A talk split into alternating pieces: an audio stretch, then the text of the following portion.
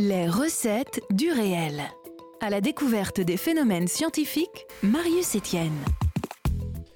Bonjour à tous et à toutes. J'espère que vous avez passé un très bon mois de janvier et que la nouvelle année vous a apporté de belles surprises.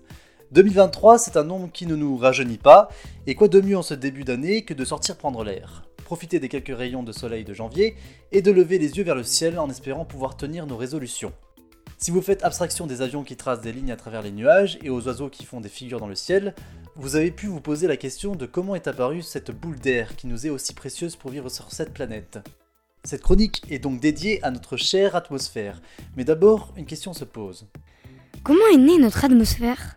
L'atmosphère qui nous entoure tire son nom de son étymologie grecque que l'on peut diviser en deux parties. Atmos signifiant la vapeur et sphéra qui fait référence à la balle, la sphère.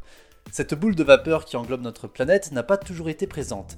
Et pour comprendre comment elle est apparue, il faut remonter à la naissance de notre planète Terre suite au Big Bang il y a 4,5 milliards d'années.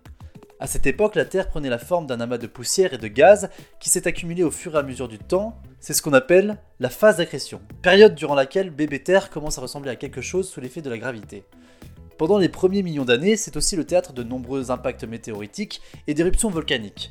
Ce n'est pas pour rien que l'on appelle cette ère l'AD1, en référence à Hadès, dieu des enfers.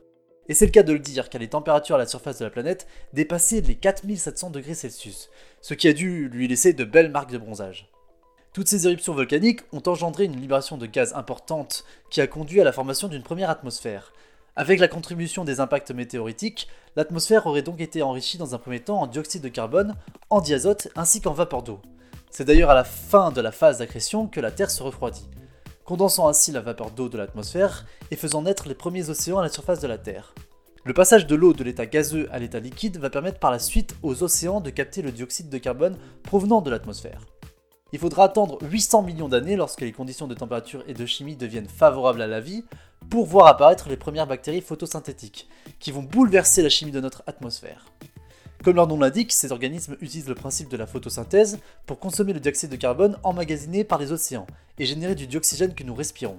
Pendant plus de 3 milliards d'années, la prolifération de bactéries photosynthétiques va permettre de stocker une immense quantité de dioxygène dans l'atmosphère, qui ne sera pas consommée avant un certain temps. Car oui, il faut savoir que le phénomène de respiration chez les êtres vivants n'est apparu que beaucoup plus tard, dans les derniers millions d'années avant notre ère, et qu'avant cela il était impossible de consommer le dioxygène contenu dans le ciel. Actuellement, l'atmosphère est composée majoritairement de diazote et de dioxygène, avec quelques pourcentages d'argon et d'une quantité grandissante de dioxyde de carbone, le fameux CO2, dû à l'activité humaine. L'apparition de dioxygène n'a pas seulement permis aux êtres vivants de respirer, elle a également été utile pour former de nombreux minéraux, mais aussi de générer la couche d'ozone, dont on entend d'ailleurs à nouveau parler dans l'actualité. Mais au fait, la couche d'ozone, qu'est-ce que c'est? Il s'agit d'une couche de gaz située à 20 km au-dessus de nos têtes, dans la stratosphère constitué d'un élément que l'on appelle ozone et qui est composé de trois atomes d'oxygène.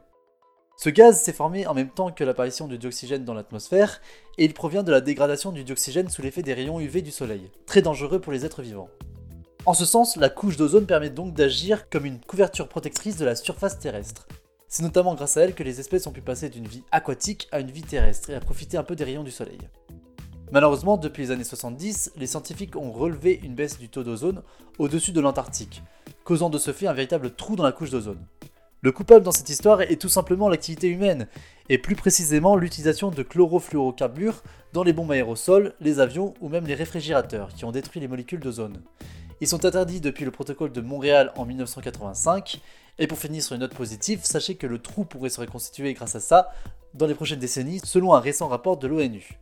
C'était Marius pour les recettes du réel. Sur Sun, le son unique, et je vous retrouve dans deux semaines, même jour, même heure, pour d'autres recettes. Réécoutez cette chronique sur le site et l'appli de Sun.